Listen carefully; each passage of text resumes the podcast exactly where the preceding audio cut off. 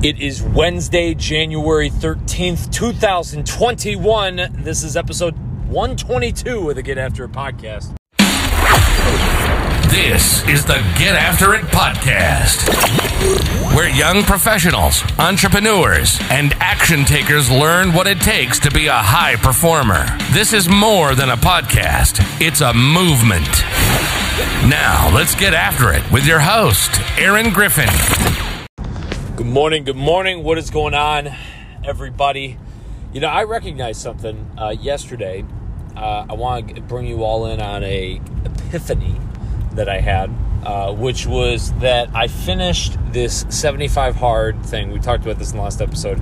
I finished this challenge, and to be honest, I even in the last couple days of the challenge and through the days since, I feel like I've gotten a little soft.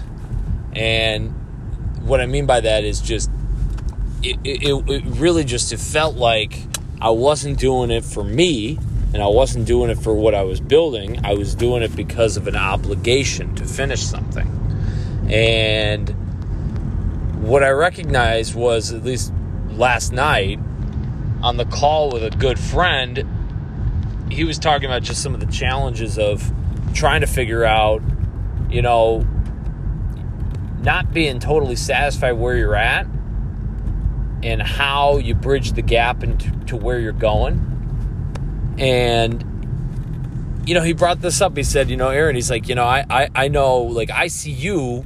I know you're getting up early, you're getting after it, you're doing the thing, and you, you just have this energy. He's like, I don't have that energy. I get up in the morning, I don't have that energy. That's not there. It's not, I don't, you know, I don't feel the way that you do about your work or whatever the case is.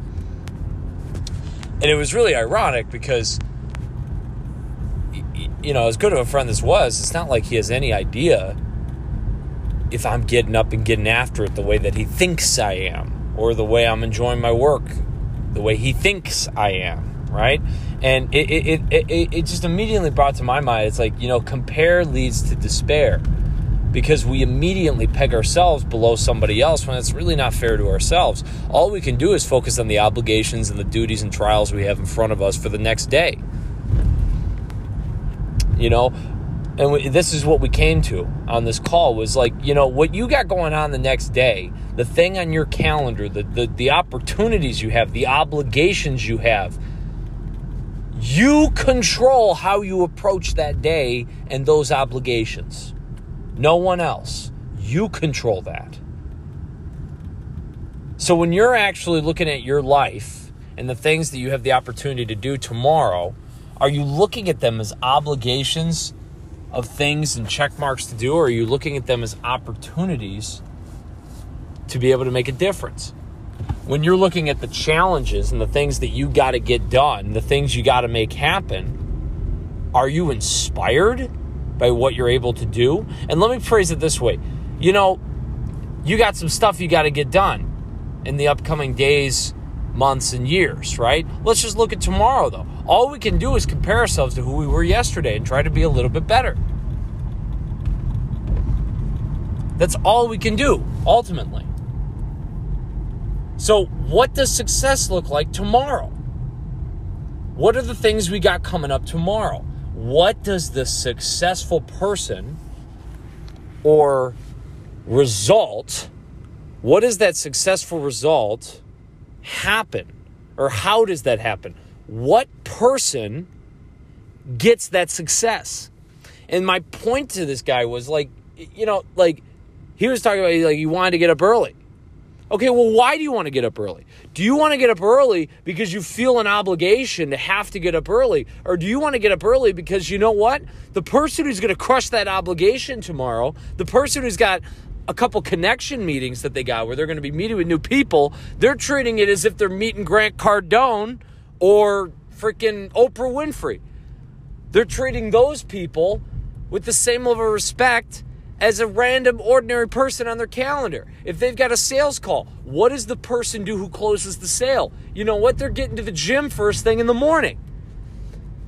if you reverse engineer it and say that this is what you deserve because this is the obligation you have, if you're going to be, you, you're going to put yourself in a position where you expect a result, act like the person who gets the result. Because then when you don't get it, if you come up short, can you really blame yourself if you do everything that the person who's going to get that result does? You can't. All we can do is control the inputs. We can control the way we think about ourselves and we can control the way we act. So, right now, if you're looking at your day as little less energy, you're not feeling good, you're maybe trying to compare yourself, you're getting bogged down in the weeds, think about it this way the obligations you've got in front of you. What is the person who's crushing those obligations in a dual life? What are they doing? The high performer that's within you, what are they doing? How do we mimic that behavior? How do we copy that behavior? How do we do those things and drive us forward? I hope that resonates. I was playing a little bit of a word game trying to get some of that out, so I really hope that was beneficial. All right, y'all. I'll talk to you soon. That's uh, that's it for today's episode. Talk to you guys.